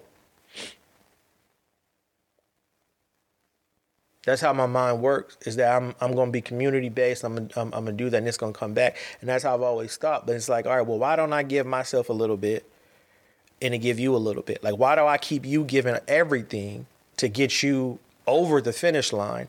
But if I give you half, if if I give myself half and give you half, we both will be, you know, we just need a little bit more help. Because I'm loving and I'm caring. But when, once I realize I'm putting you over the finish line while making myself take steps back, when I could too, we can we can move along at a, a more healthy rate. Once I realize that, nah, I'm not doing that shit. No. I have bills too. Like you can ask anybody around me. When I have extra, everybody has extra. Like once the like it's crazy because once the bills are paid, whatever's left over, I don't. I, I, all right, what do y'all want? Leave me alone. Once groceries are gotten, here, bro. I'm not a person who hoards onto anything. I know that I do need to get better with saving because of what I'm trying to accomplish in the future. But as far as as far as how I used to be with charity, with community, with caring, with sharing, it's a nah, bro. I got to take it serious. And being serious is me making sure that I'm healthy enough to help anybody. Me making sure that I'm mentally uh, strong enough to do these podcasts, to do the to do uh, Hill Avenue, to do the poetry. I implore everybody to do something in their community because you live there and you want it safe. And whether it's mentorship virtually, whether it's uh, uh, events and stuff like that, I struggle with being around people. So I, what I'm offering right now is the podcast on Hill Avenue. But I'm getting there though. I'm getting there to the point where you know I can, I can be around people. I work it out. I try, you know, I, I, I try to to to to be better, but I'm going on from birth to my 30s of being community, of being sharing, of being caring outwardly. And the whole time, you know, I, I needed it. I needed it. Sometimes we get lost in um, what people aren't giving us. You didn't give me the love I needed as a kid. Um, you didn't coach me properly. I could have been something different. Um, you didn't cook it how I how I wanted to how I wanted it cooked. And I'm looking at these things and you get lost in that. One of the best feelings for me is when I do things for myself. Like that's one of the best feelings because I was addicted to doing things for other time and time and time and time again. Just here, here, here, take it. I don't care what you need. Hold on, give me a second. Uh, give me, give me 24 hours. Um, to the point like I've gotten loans to get. I I've gotten loans in my name. I'll tell you how sick I was. I've gotten loans in my name to help someone else, and they never paid me back. I never mentioned it. I don't care. Because in my mind, you needed that and you, you reached out to me. So I gotta be the one to do that. I gotta be the one. You you you relying on me. But the problem is when people know that that's your get down, they gonna keep relying on you because they don't they don't care about the mental thing that you have. In, like, I, yeah, you know how many times being raised how I was raised and seeing the lack of parental participation of my bio dad made me realize now how I'm raising the kids that I have to put me first. Because I don't have no help. That's where my mind was. I don't have no help. I can't keep worried about if you okay. I can't keep worried about if that's okay. I can't be worried about what I'm saying, what I'm not saying. I can't be worried about what you have going on because I have a responsibility right here. And I realize now that I need to feed my soul. I realize now that I need to be the best version of myself while I'm living and breathing, not while I hurt myself, not while I'm in a hospital getting told I have a heart disease or a lung disease or a muscle disorder. Like that's not like those times wasn't the time. Right now is the time for me to be like, yo, you mean something. Right now is the time for you to understand that you are the important the most important thing to you. So while you're at your charity events, while you're at your events, while you're at your, you know, your work, wherever, your walks, whatever, and you start thinking about sharing and caring and community, put yourself on that list. What are you going to share with yourself? How are you going to be, bring community to yourself? How are you going to bring love and adoration to yourself? You got to think about that because nobody else is. I'm telling you, no, there's not one person on earth thinking about how that works for you. In the most loving relationships, people are still selfish. And that's why for me, I send out to the universe hey, help me not care about things without malice. Help me understand that human beings are really selfish and sometimes it's necessary to be selfish and sometimes it isn't. But give me the strength to to to and discernment to know the difference and when and how to do it. See in reality people look at depression and anxiety they they look at it as as taboo. They look at mental health as taboo while the entire world is suffering through it. People are handling it different, and it takes different types of styles to um, to get this healed. I'm certain the the idea of people struggling with mental health is not something that is brand new. In today's world, though, the way that people handle it and speak on it is still the same as back then. I don't want to be performative in community. I don't want to be performative on this podcast and in nothing that I do. I want to be the realest version of who I am, and that's depression and that's anxiety right now, and that's that's chaos and confusion in my mind. But it's also love and care and adoration for me for being able to continue to try.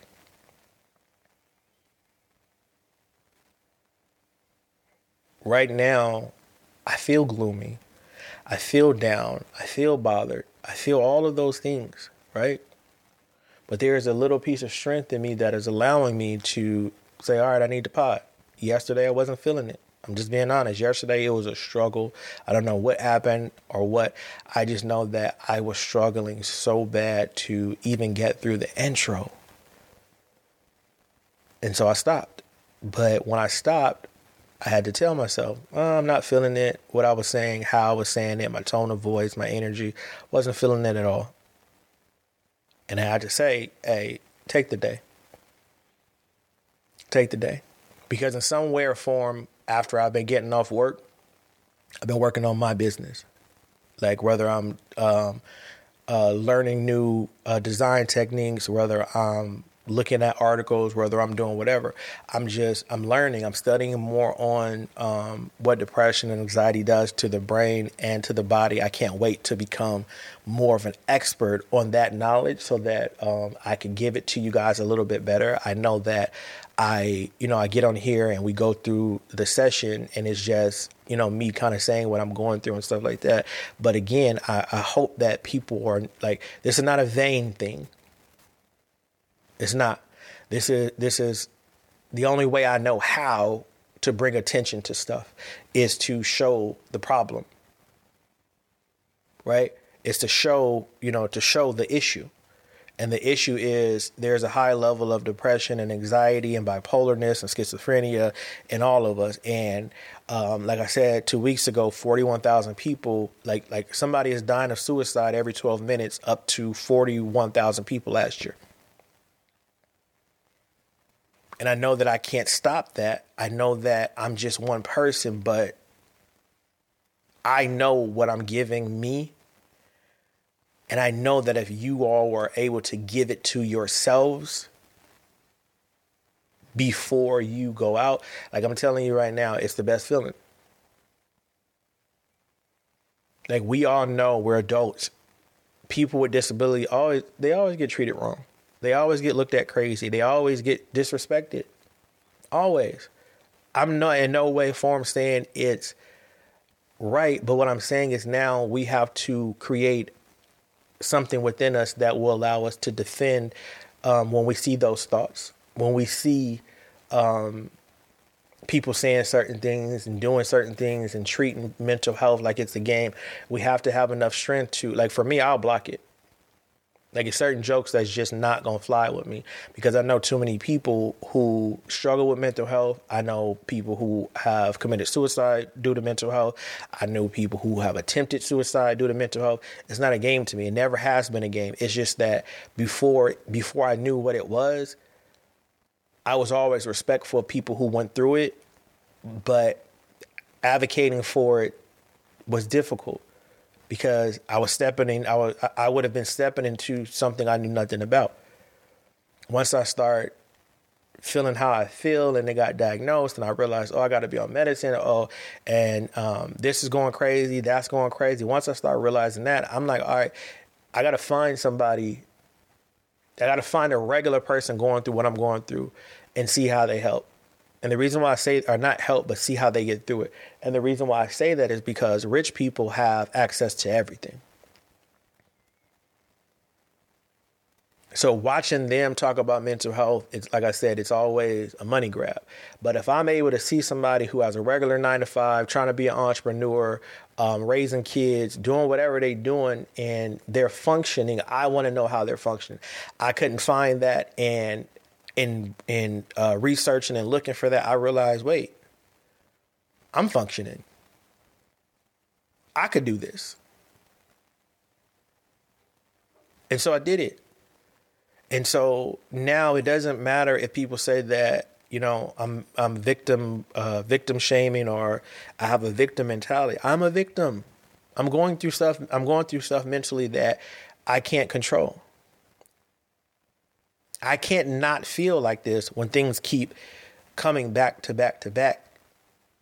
And I have no defense. I have no recollection. I have no no no understanding of it. And like what? Like I have I, I don't know what to do. But I'm functioning enough to say, hey, I don't know what to do. I'm functioning enough to say, you know, this is what this is what I'm trying to accomplish. This is what I'm this is what I'm trying to build for everybody. Like it's community for everybody, but community for myself. And it's gonna take some time. I I, I get that because people people's like, who who is this cat? Like who do he, who do you think he is? And I am complex, the poet, father, author, and entrepreneur.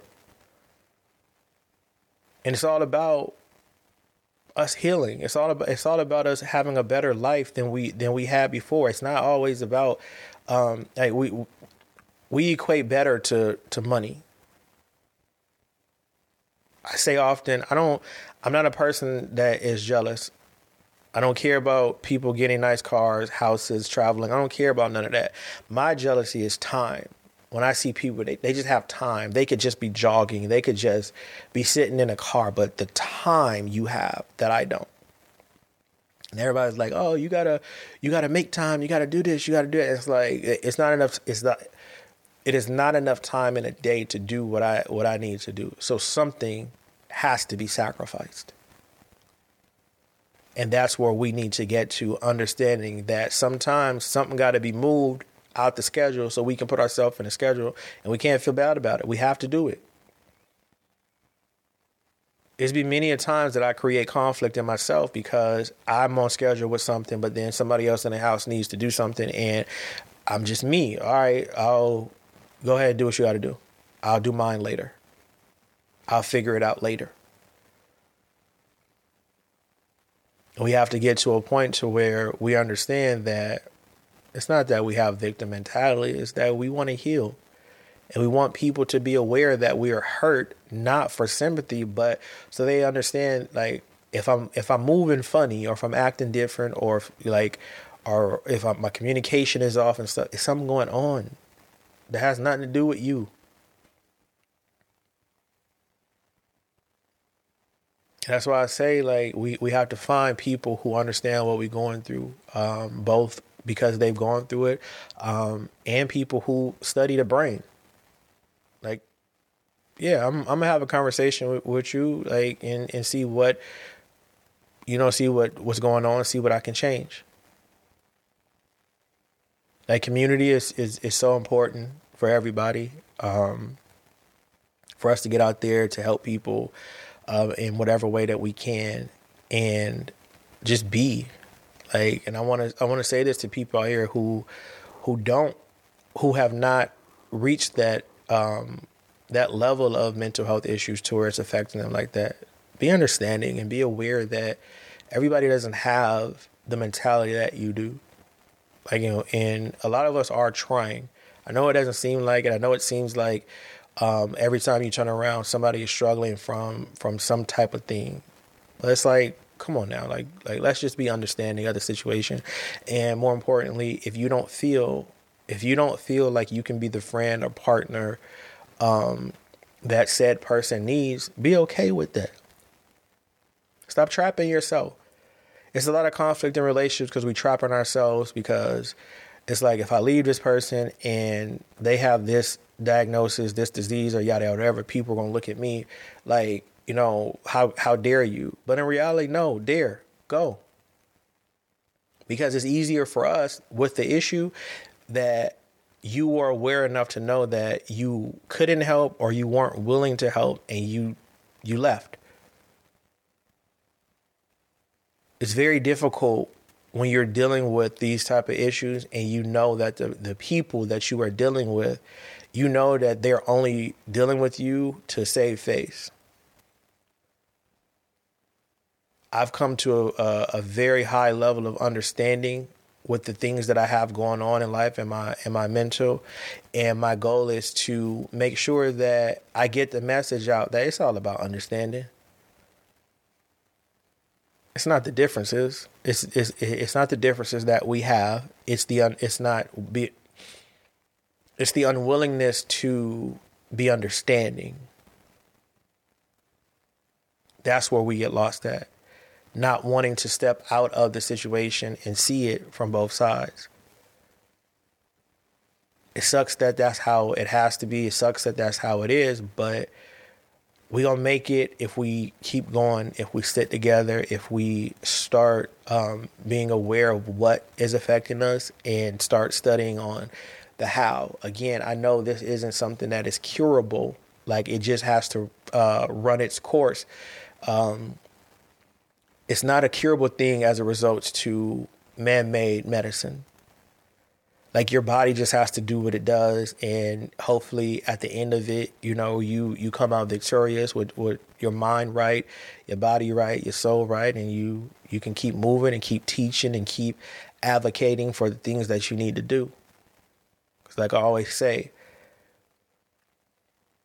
we are surrounded by darkness but light never asks the darkness to shine.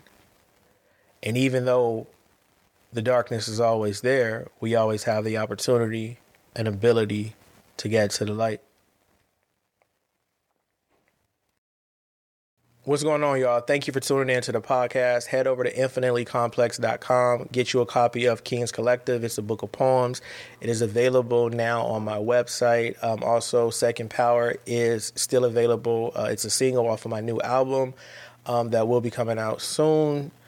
Um, Remember, we have a few more days left. Well, actually, we only have two more days left in October. Anything purchased from the site, um, 20% of the sales will be going to uh, the March of Dimes for stillborn aware- awareness research. Um, again, that's infinitelycomplex.com. Go get your merch go get your apparel. I got shoes. Um, if you want to donate to uh, the podcast or Infinitely Complex in any way, there's a tip jar on my Twitter page, uh, The Complex, and on Goodpods. Look up Poetic Properties podcast. There is a tip jar there. And again, for any support that you give me. I thank you, whether it's financial, whether you're liking, sharing, commenting, whether you're communicating with me how you feel about the podcast, whatever. It's all love. Remember that we are here for a, a good time, not a long time. So, again, infinitelycomplex.com. See you there. Peace.